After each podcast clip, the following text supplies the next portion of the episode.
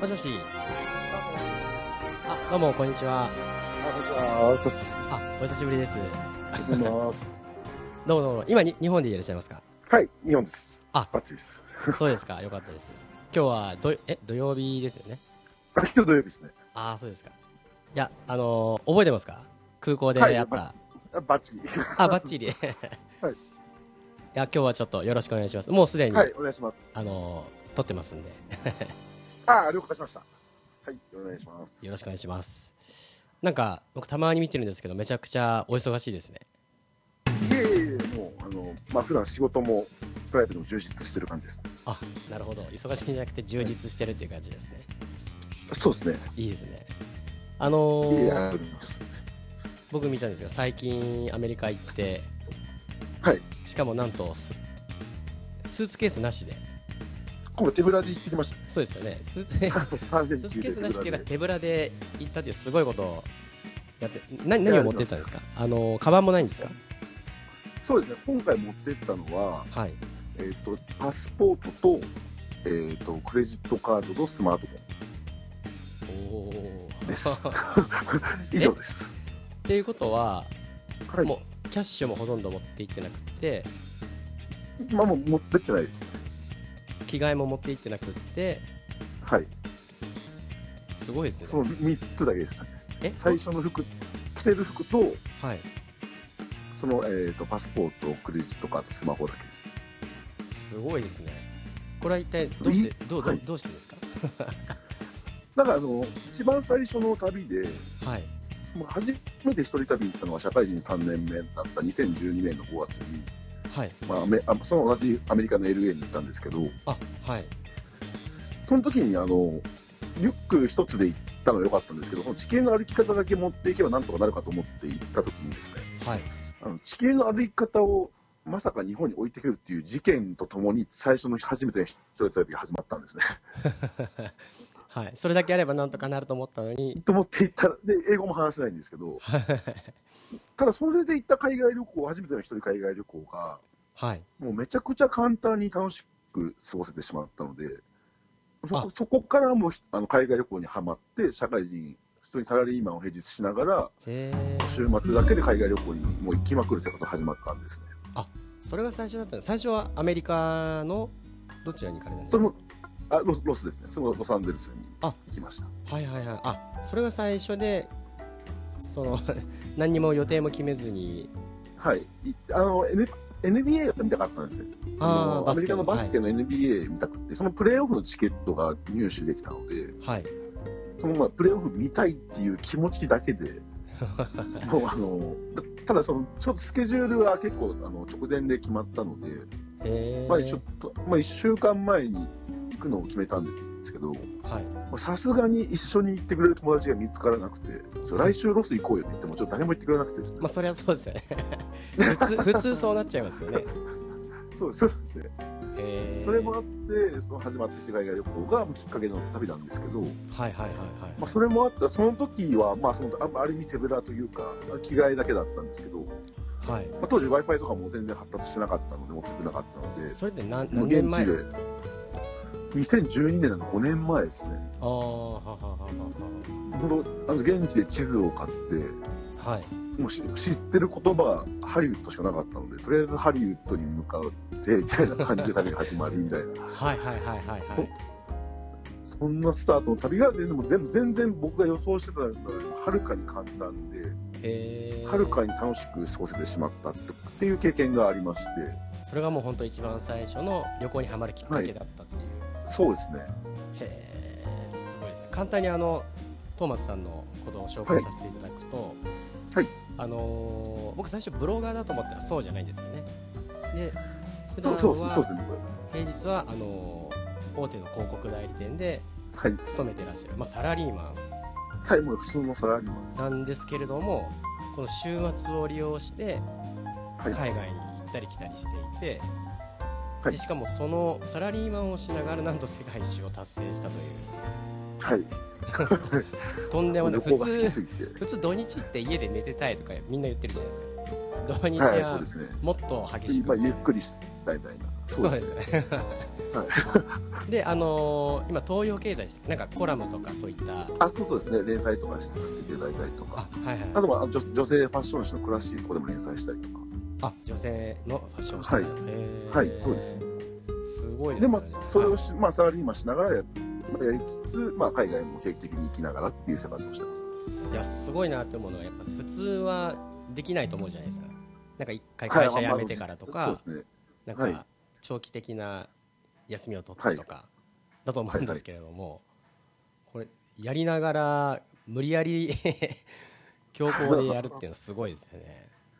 でも意外とその最初のロス行った旅が、はいはい。アメリカってまあやっぱり1週間ぐらいかからないと楽しめないのかなと思ってたんですけど、うんうんうんまあ、その本当にバスケ見たいくて、まあ、休みも無理やりちょっと、あのーもらっていったので、はい。まあ、5日間だったんですね。あの3連休に2日間休みを足して5日 ,5 日で行ったんですけど、はい。でその旅がすごいまあ楽しく、もうその期間でもすごい楽しめてしまって、はいはいはいはい。あむしろだからその時間を言い訳に行かないのはすごいもったいないなと思ってですね。はいはいはいはいはい。でかつ、あともう一個すごい大きな向こうで気づきがあって、はい。これが僕が旅に行ってる理由にもなるんですけど、はい。やっぱ日本にいる、見たとき、本当僕は普通に、えっ、と、小中高大学まで行って、はいで、新卒で社会人になって、まあ、ずっとサラリーマンをやっていて、はいまあ、周りも友達もみんなサラリーマンなんですね。うんうんうん。で、まあ、そまあ、で父もサラリーマンだったりするので、はい。まあ、特にサラリーマンになることに何の疑問もなく、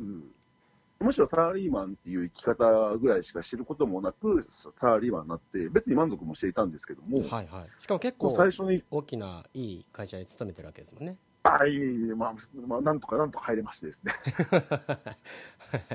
でまあまあ、逆にまあ、その仕仕事はやっぱきつくて、まあ、社畜寸前のような生活をしてるんですけど、社畜でもまあ、でも逆にその以外の知り方、生き方を知ってるわけでもないので、はいはいはいはい。まあ、特に不満があるというわけではなく、あまあ、そう楽しく生活はしてたんですね。あはい。ただその最初の海外旅行で、まあ、ちょうどこ日本のゴールデンウィークに向こうに行ったこともあって、はい。向こうが平日だったんですね。で、普通に平日の夕方ぐらいに、まあ、ビーチとかに行くと、はい。まあ大の大人、まあ、僕らと同じような、もしくは年上の大人たちが、まあ、すごい夕方ぐらいからサーフィンをしてたり、はいはいはい。ジョギング、サイクリング、スケボーをしてたりとか、はい。でまたレストランとかに行くと、それから友達とか家族とご飯を食べていて、だから一方その頃と思って、自分の同僚とか、まあ、その自分の生活を思い返してみるはいはい。と、多分同じ時間にはまだまだなんか仕事をしていて、残業をしていて、ちなみに典型的なその社畜と呼ばれてる方々はな、はい。何時ぐらいまで働いてらっしゃるんですか？でもまちまちですけど、当時の僕は、仕事はもう終電があるまで働いているか、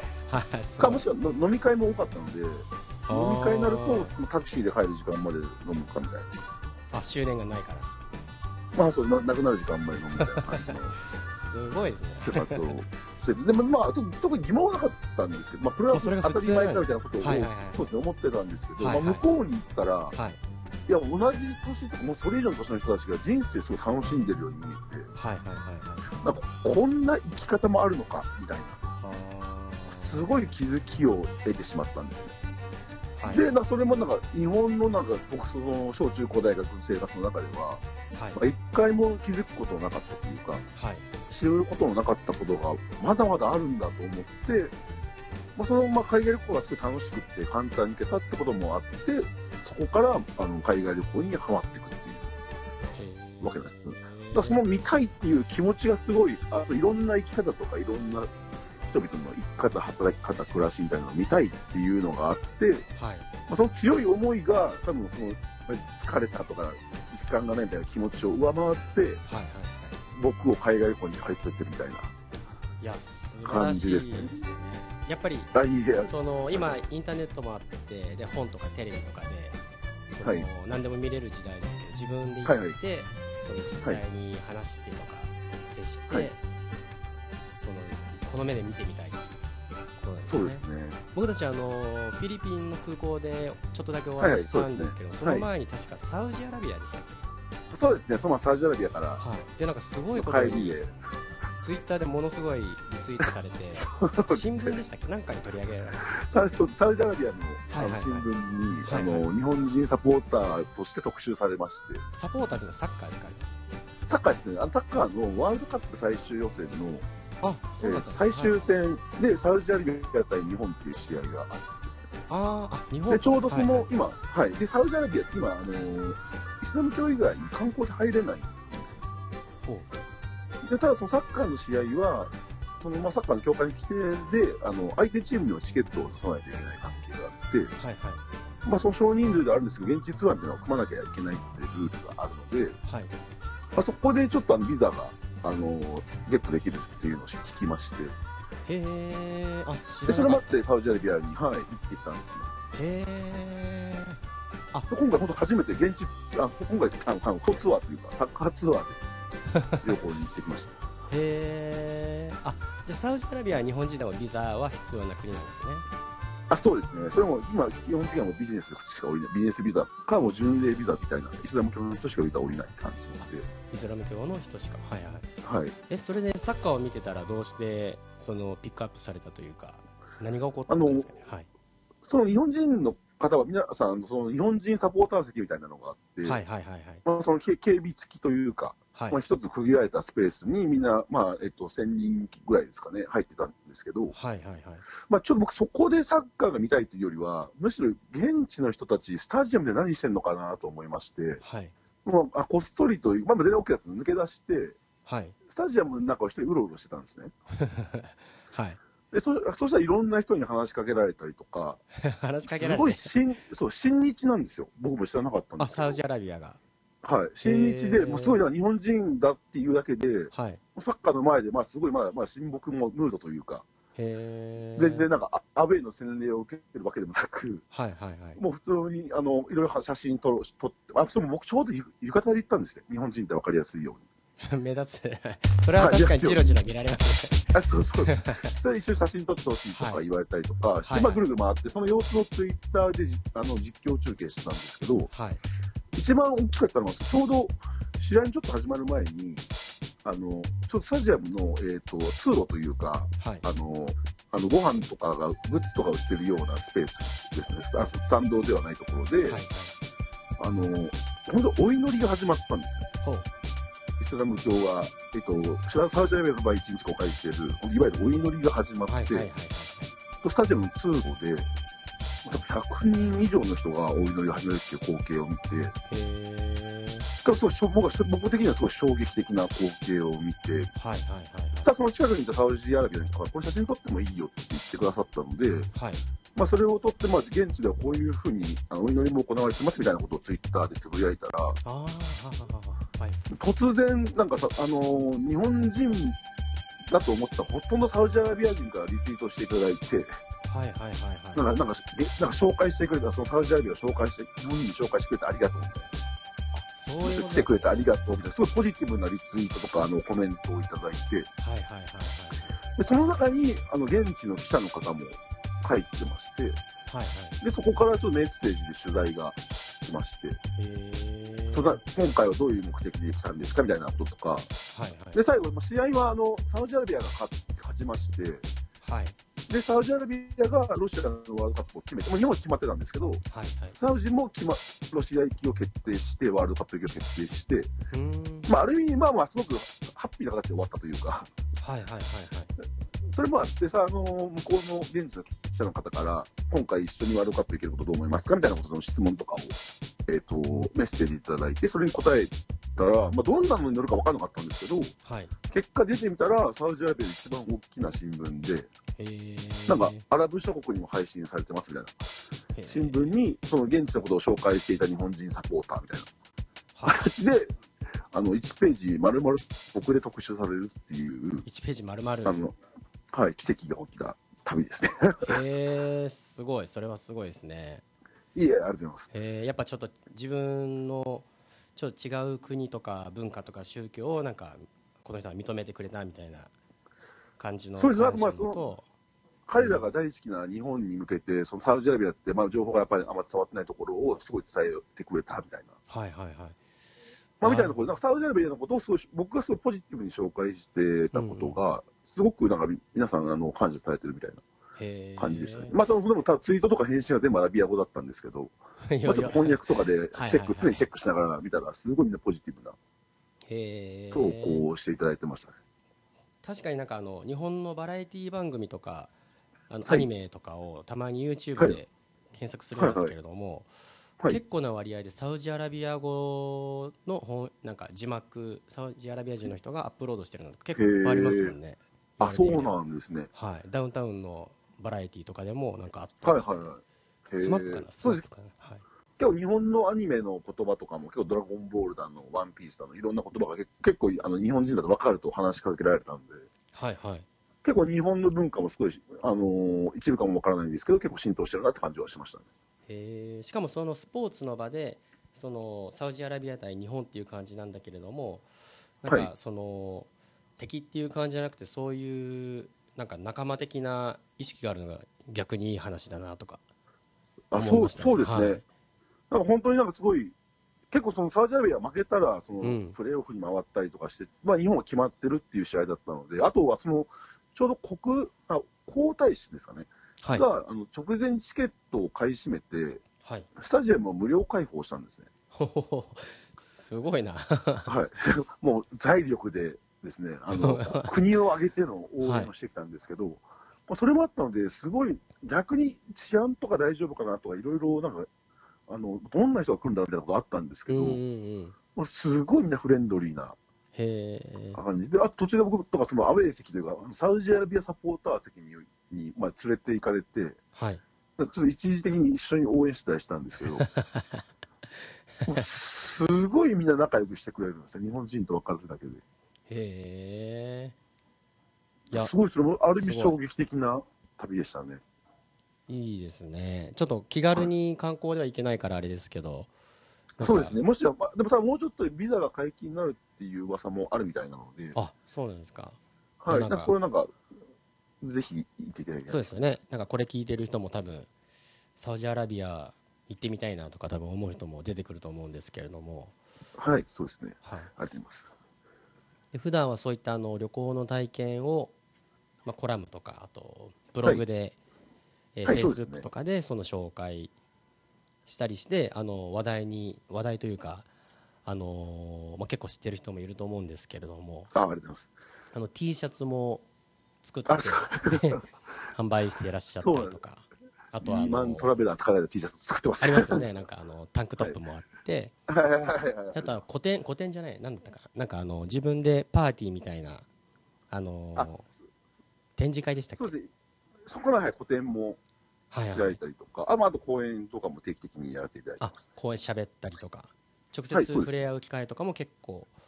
あったりするということなんですよね。そうですね、ありがとう。あの、はい、ありがたいことに機会作らせていただいているので、いや結構定期的に月に3回はイベントをやったりしてますね。あそうなんですか。はい、昨日あの僕見ましたら、中国最大音声アプリチャンネル開設ってこれは何ですか、はい、WeChat とかですか？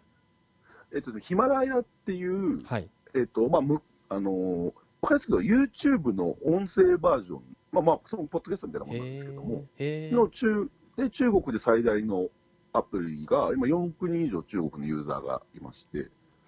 でそれが、えっ、と、9月に。日本でも、はい、はい、ローンチしてるので、はいはいはい、で、ちょっとそこでちょっとチャンネル、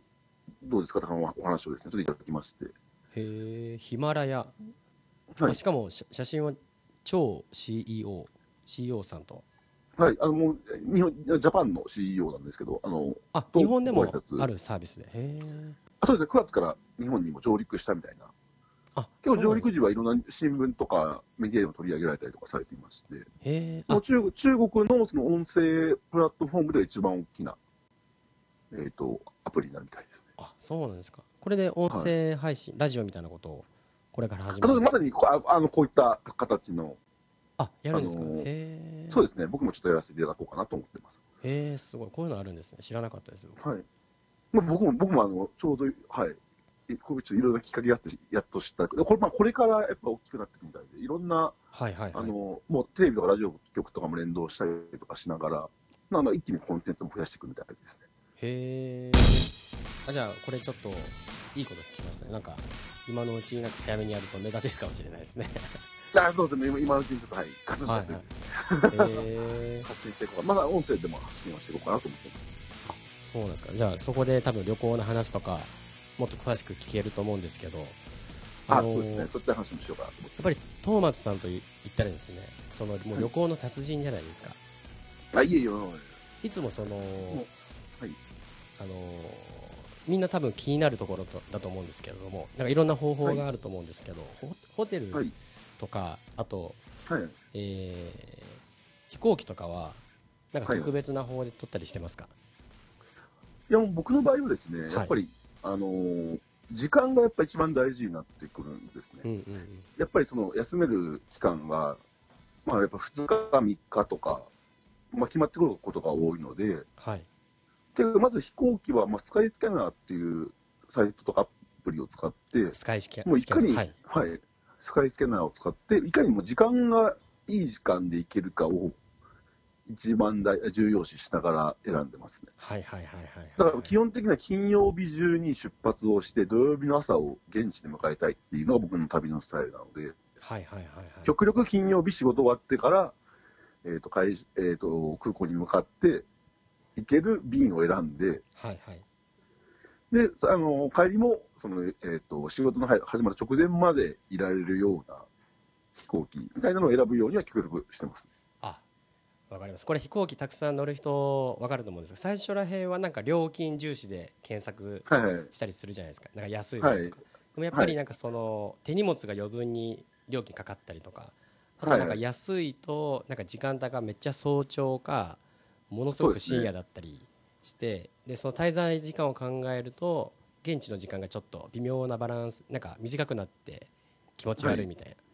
な、はい、時間重視で選んでるってことですね。そうですね、まあそのまあ、毎週、まあ、去年の10月から12月は毎週末海外旅行にはいはいはい。行って、まあ、働きながら世界一周っていうのをチャレンジして、まあ、ごその3ヶ月で5大陸18カ国回ったんですけど、ま あまあ、それを、まあまあ毎毎年やるのがいつもやってるわけでもないと思いますし、はいはいはい。僕はそういうのをまあ月1以上のかあの頻度でやってはいるんですけど、はい。まあ、それを見た方が、あれ、いけるじゃんと思って、うん。まあ、たまに、まあ、半年に1回とか1年に1回とか、でも全然構わないので、そういうきっかけになればいいなと思って、うんうんうん。極力僕は時間重視で、こんな、それもただの普通の同じ休みでもこんな楽しめるんだよっていうのを伝えたいなと思って、いや時間の使い方が本当上手だなと思うんですけどああ、ありがとうございます。その現地に着いてからの、はい。はい、そのまあ、国決めるじゃないですか。はい。でそのスケジュールというかどんな風に決めたりとかそこのはい。面白スポット探したりとか,、なんかトリップアドバイザー使ったりとか、どんな風にして探してますかね？えっと、僕まずスケジュール、探し方でいくと、はい。まあ大体もう地球の歩き方とか、まあ、そのいわゆるメディア、あ、あメディアに載ってるのは、はいはい。まあ、大体もう知ってることが多いので、あそっちは行かないってことですか？そうです、まあはいはいはい。目の前通るんだったら夜ぐらいにしてます。あ の本当なるほどなるほど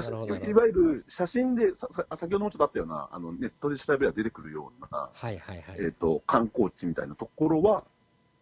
もう、えー、とそこは目の前で通ったら行くぐらいにしておいて、まあ優先順位をかなり下げてですね、僕は現現地でしか体験できないようなことをはい。やることが多いので、結構僕は例えば、お大きな都市だったら、あのタイムアウトみたいなメディアってご存知ですか？タイムアウト。はい。まあ、現地のに特化したフリー、まあ、現地のフリーペーパーというかあのメディアなんですけど、現地の観光情報とかライフスタイル情報が載ってるのが世界展開されてるメディアがあるんですけど、へえそれで世界中もそういったとであるんですかころとか、世界中の小都市だと結構ありますね。あそうなんですかへえで例えば、まあ、あのげ現地のメディアとか、はい。現地のメディアとか、はい。現地のあの例えば新聞社さんがそのトラベルの、えっとパートだけを発信してたりもしたりするので、はい。あとまあ雑誌とかですね、まあ、そういうのとかでちょっと現地っぽい情報を探しつつ、あとはもう現地の人に聞くですね、へえ現地まで行って、現地の人に、まあ普段どこ行ってるのみたいな感じ、僕全然英語話せないんですけど、あの、What's your recommend restaurant? だけ言えるんですね。はいだからもうどそそあの、どちらかというとガイドブック載っているレストランに行くというよりは、はいはいはい。現地の人が普段行ってるような、うんあのおすすめのお店を、まあ、げ現地でヒアリングして、はいはいはい。でそこに、まあ、そんな一人に聞くと、まあ、あの正解かどうかわからないので、何人か聞いて、はいはいはい。まあ、結構かぶったお店があれば、結構そこに行ったりとか。へえでも結構、そういうところ行くと、今度逆に一個問題があるのが、はい。メメニューが現地語だったりするので、はいあの本当読めなかったりするんですはね。英語だったらまだしも英語じゃない言葉だったりすると、本当読めなかったりするんですけど、いはいはいはい。もうそういう時は、もう食べてる人のを見て、ちょあの店員さん呼んでこれ食べたいって指さして、わかりますそれ。僕まあもよくやりますそれそ申し訳ないですけど本ねちょっと見見ながらあの指さすのはあれですけど、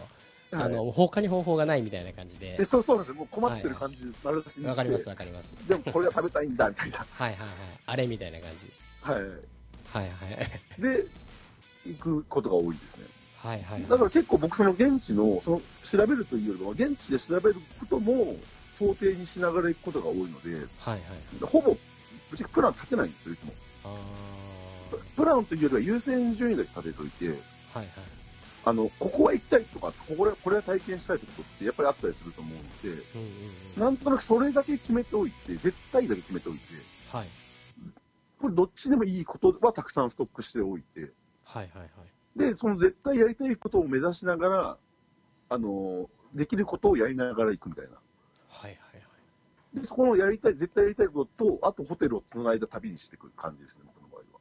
へで、そうすると、で、あと途中で、まあそういう、はその現地の人に聞いたりすると、ーはい。その新しい行き先が生まれたりとか、うんうんうん。自分が想定してた旅のその目的というか、その行き先よりも圧倒的にワクワクする行き先とかを現地で聞いたりするんですね。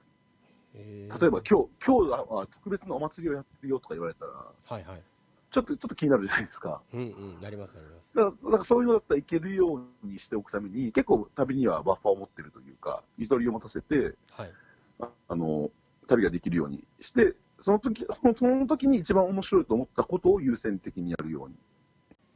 なしてまするほどなるほどもう本当に良さげな情報はもしかしたら現地でしか手に入らないかもしれないから、まあ、行ってから決めることも結構あるよ多いですね。スケジュールも余裕を持ってみたいはい。ななるほどで、あと、これすごい、実はいいらしくて、その旅を続けるっていう意味ではすごいいいいいことらしくて、はい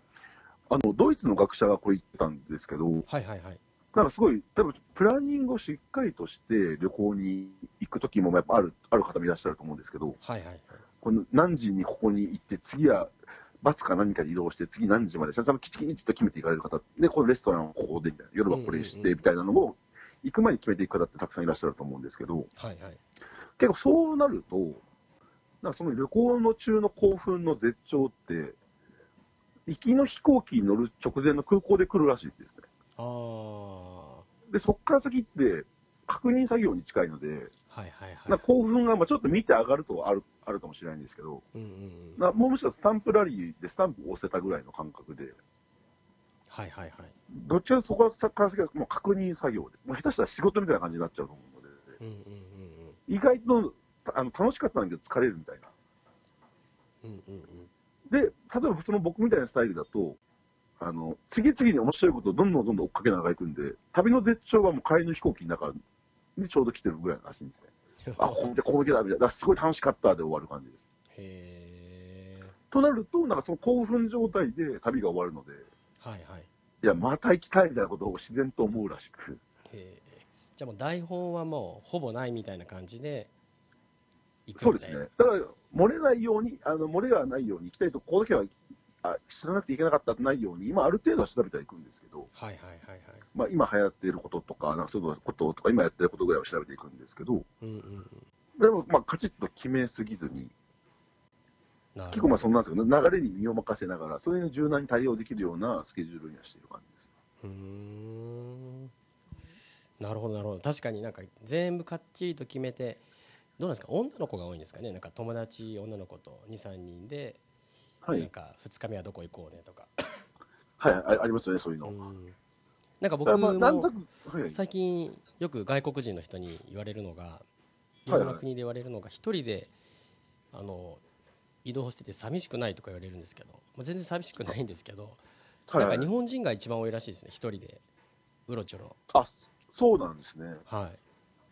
楽しいですよね、一人で行っても。全然 全然むしろ自由に動けるし僕は結構好きなんですけど。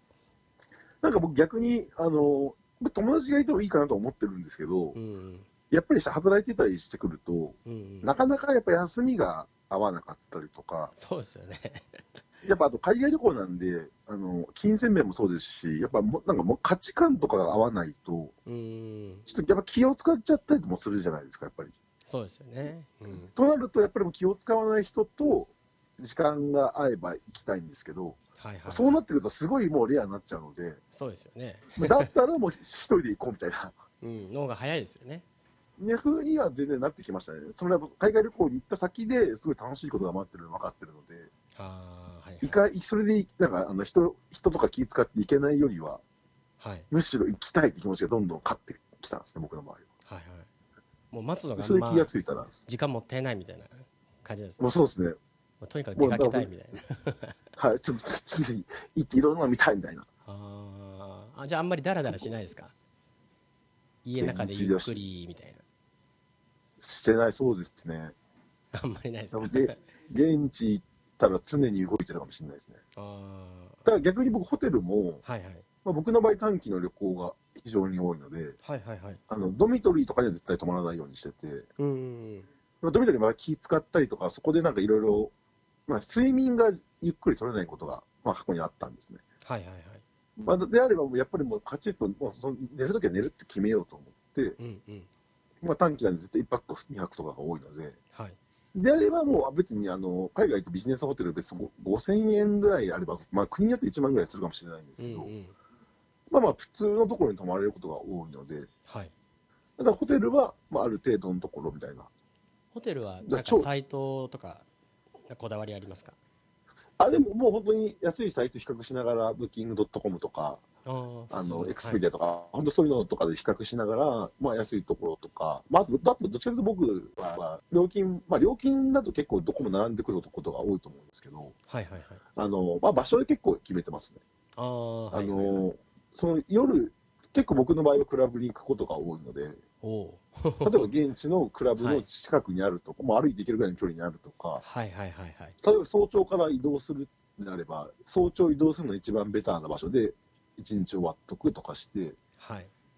その次の行動とか最後の行動がスムーズにいって、極力そこの移動、最後ホテルに向かう瞬間の移動は少なくしてる。なるほどなるほど。が多かったりしますね。いやそれも僕わかります。なんかその最初にそうですね初めて行く国だとやっぱ地理が分かんなかったりするじゃないですか、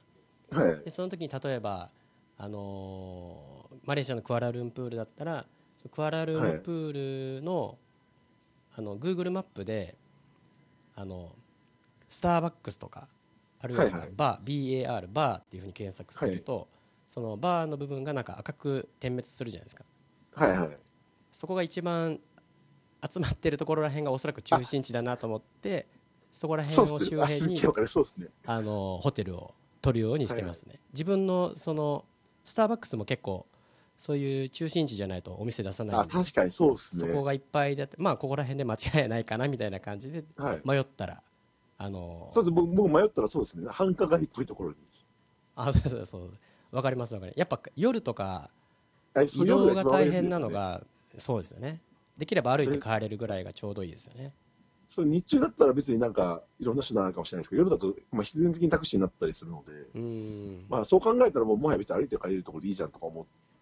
いやわかりまうすとならそうですよね。そっちのパターンの方が多いですね。そうですよねなるほどもう完全にかなり旅慣れしてらっしゃるような感じなんですけれどもはい。でも先週は LA アメリカ行かれてはい。3連休で行ってきました。はいえもうマイルとかすごい溜まってんじゃないですか？溜めてないですか？いやーでも、マイルも貯めては使ってを繰り返し、あはいはいはい。あとまあその予約できる中では一番安いやつを結構いつも取ったりとか、あんま必ず必ずエコノミーだったりするので、あはははたまあ、たまりはするんですけど、はい。まあでも、それをそれも使いながら旅行に行ってる感じなんで、まあ自転車操業してみたいな感じでなかなかたまたまんないですね。なるほどはい。ちょうど今年の年末に、ちょっとまあ国決めてないんですが、アフリカに行こうと思ってまして、ちょっと世界のやっぱりいろんな国を見てきて、ちょっとやっぱ真面目な感じになっちゃうんですけど、やっぱいろんな世界に起こってる問題とかを、まあ、目の当たりにすることもたくさんあったりするんです。特に今貧困とか、そういうのってすごい、やっぱり普通に旅しててもやっぱり見えてくる部分があったりとかもするんで。で、そういうのもやっぱりちょっとずっと、まあ、違和感というか疑問な、なんでこういうの起こるかなとか、なんで同じ時代に生きてるのにこうなるのかなとか思いはするんですけど、やっぱり日本に帰ってくるとどうしても忘れてしまうというか、やっぱそういうのがあって、かつやっぱそういうことに取り組まれてる方ってやっぱ世界にたくさんいらっしゃると思うんですけど、はい、やっぱりなんかちょっとやっぱ自分が仕事して忙しかったりすると、ちょっとやっぱ人事というか、なかなか自分事ができないなって部分もあって、はい、全然なんかそういうのになんか、まあ、本気で取り組めるってことなかったんですけど、はいはい、これもしかしての僕僕の仮説が一個あって、はい、すごいやっぱりその彼らのすごい、まあ、取り組まれてらっしゃる方々の、はい、まあ、見てきてる現状で、まあ、すごい現地の状況を生々しく伝えていただいたりとかして、すごい分かりやすかったりするんですけど、はいはい、逆にだだからこそ僕らもちょっと、なんていうんですかね、ちょっとあの、心まで動かない部分も、そのリアルすぎて、うん、ちょっとなんかそこに対してやっぱり行動に引き出せないところあるのかなとちょっと思いまして、はい、逆に言えばその僕らサラリーマンが現地を見てきてサラリーマンができることを探してくるっていうのはもしかしたら一つ新しい価値があるのかなと思いまして。ちょっと今年そのアフリカのにちょっとそういう場所に行ってみて今現地にいらっしゃる方と連絡取ったりして行ける場所を今探してるんですけど、はい、そこに行ってみたら、もしかしたら本当サラリーマンが気軽にもうちょっと支援をできたりとか、はい、するようなことがもしかしたら見つかるんじゃないかなっていう、ちょっと仮説がありまして、まあ、といっても、まあ、その完全にまあ机上の不穏なので、はいはい、一旦現地行って見てこようと思い、だ逆に言えば、その現地で見たことの様子を僕がそのサラリー、僕は基本的にはサラリーマンとかいう社会人に向けて発信をしてますので、はいはい。まあ、そういったまあ社会人に向けてそ自分ごとができる言葉で発信できたら、もしかしたら支援の輪とかって広がって、よりもう世界がハッピーになるのが近づくんじゃないかなと思ってまして、なるほど。ちょっとそれをちょっとトライしてみたいなと、思い、ちょっと今年はちょっとアフリカに、アフリカで年を越そうかなと。はい。まじゃあそのまだ明確じゃないけれども何かできることはあるかもしれないっていうことでそれを探しにまずは一度行ってみようっていう、ね、そうですね。やっぱりはい、すごい、あのまあ、高尚な思いをあってやられてる方とかたくさんやっぱいらっしゃると思うんですけど、うん。例えば真面目すぎて、ちょっと僕らもちょっとやっぱ受け止めきれない部分があったりとか。確かになんかあのソフトバンクの孫正義さんとかがたまにどっかの震災があって、100億円、はい、100億円寄付したってなって、はい、確かすごいけれども、そういうのを見ると、もう全く自分と関係のない人たちがする。すごすぎて、はいはい、ちょっと意識意識の高い人たちしかできないんじゃないかなとか思っちゃう部分もあったりとか、ね、まあそういう人たちがやってくれるからいいんじゃないかなと思っちゃう部分も正直あって。でも例えばその、なんていうんですかね、そのもう僕らが別にランチ1回我慢するとかって、そんなに難しいことじゃないと思うんですね。うん、例えば、特に社会人で働いてる方だったりすると。うんうん、だから、ただそういうのをそのまま、えーと、目に見える形で現地に届けることができたりしたら、それはまあ募金なのか寄付なのかその辺はちょっとまだ僕も現地見ないとわからないかなと思ってるんですけど、はいはいはい。そういうので、まあ、本当に僕らができることを、まあ、僕なりに見ていきたいなっていうのがすごいありまして。えー、いや、素晴らしい、ね、いや、あります。でも、いや、でも、うん、まあ、でも行ってみないとわかんないんで、とりあえず実験みたいな。実験に言ったらちょっとあれなんですけど。はいはいはい。まあでもそういうので、なんかないかなっていうのとは、多分逆に言えば、まあ、まだできそうな余地はあるんじゃないかなと思っていて、うんうんうん、だからこそちょっと一旦行って現地見てこようかなと思ってます、ね、なるほど。いや、なんかその、ちょっと今の話と違うかもしれないんですけれども、はい、去年、その九州の熊本の震災からちょうど1年の時に、はいはい、たまたま僕、熊本に行ってたんですよ、初めて。あそうそう、はい、日本に戻ってきてて、でそのなんか結構中にはあの不謹慎だとか。で僕はボランティア目的じゃないので、はい、普通に本当に観光というかあの遊びにというか、はいはい、もう見見に行っただけなんですよ。そのご飯食べたりとか、うろちょろして、でそのでもやっぱその時期的にまだ震災があったばっかりでで熊本城もなんか崩れててああ、そうですね。中入れなくってで建物も本当に傾いてて、うん。でそういうところでなんか遊びに行くなんて良くないっていう人とかも結構いたんですけどああ、そうなんですね。でもその熊本の福岡も行ったんですけどそのなんか商店街とかあの、はいはいご飯食べるとことか飲み屋さんとか行くとはいみんななんかすごいウェルカムな感じでどこから来たのみたいな感じであでその。ようやく時期的にその焼酎バーのなんかおばさんとかも最近ここ2ヶ月ぐらい前にやっと再開したんだけれども。観光客が全然いなくなっちゃったからもうビジネスがああのこっちの生活にもならないみたいな感じで。でそ、のだから全然普通に現地に行ってでその遊んで美味しいものを食べたりしてでお金を落とすっていうのは全然いいことなんだなってその時思って。だからやっぱ。はい、だからそれまではなんかただ単になんか黙ってお金を寄付しなさいとかっていう方法しか知らなかったと思うんですけどそのボランティア行くとか。でも別にその場所に行ってお金を使うってことはやっぱそこの土地でビジネスやっている人たちの収入にもなるし人が集まるっていうことはやっぱ経済効果があるんだなって感じて。はいはい。そうそう。なんか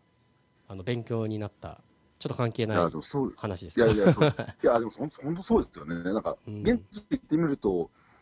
その人たちが本当に必要なものとかが、はい。僕らの思ってたのと違ったりもすることああると思うんですよね。うんそうですよね。だから多分僕全然これ、あの、例えばの話になっちゃうんですけど、はいはいはい。まあ、この前ちょっと聞いたのが、はい。まあ、とある難民キャンプで働いてる方がいらっしゃって、はい。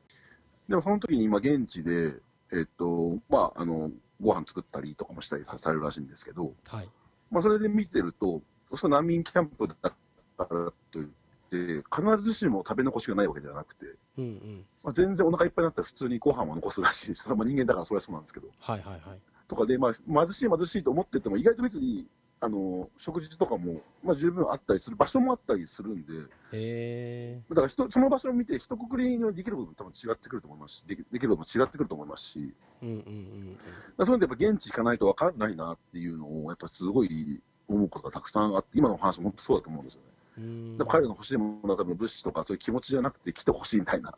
うんうんうん。そうですよね。そうかもしれないですよね。だから逆に言えば、まあ、その、見てきて、かつそのまま見てきて、普段行ってる方たちが、うんうん。まあ、どうしてもまだ僕らみたいな働働いてる方というよりは、どちらかというとそれを仕事にしてる方が多いと思うので、うんうん。ちょっとやっぱ見見え方も違ってくると思うんですよね。はいはい。だからまあ僕が見た、僕が本当働いてる社会人として見た、まあ、その事象を社会人の方たちに伝わるように伝えられたら、なんかもしかしたら支援は広がるんじゃないかなっていうのが僕の今、ちょっと思ってることがあって、ちょっと一旦、まあこんなこと言っててもしょうがない、とりあえず行こうみたいななるほど。感じで思ってるって感じですね、今。いや素晴らしいですね。やっぱトーマスさんその何でもまあ旅行でもそうですけど普通の人だったらやっぱりそのできない理由を探したりとか先延ばしにしがちなことをやっぱりまずはやってみようというかどうやったらできるのかって考えて、はでも普通の人だったらまあ土日だと足りないっていうかもしれないんですけど、はい。そのある時間で限られたできる旅行をしようとかその、サラリーマンの人でもでもやっぱそれ今まで無理だって思ってた人も多分見たらあ自分でもできるかもって思うかもしれないですし、はいはい。あのこういったボランティアもまあこ今後どういうボランティアじゃないかもしれないですけどこのアフリカ行って、あのなんか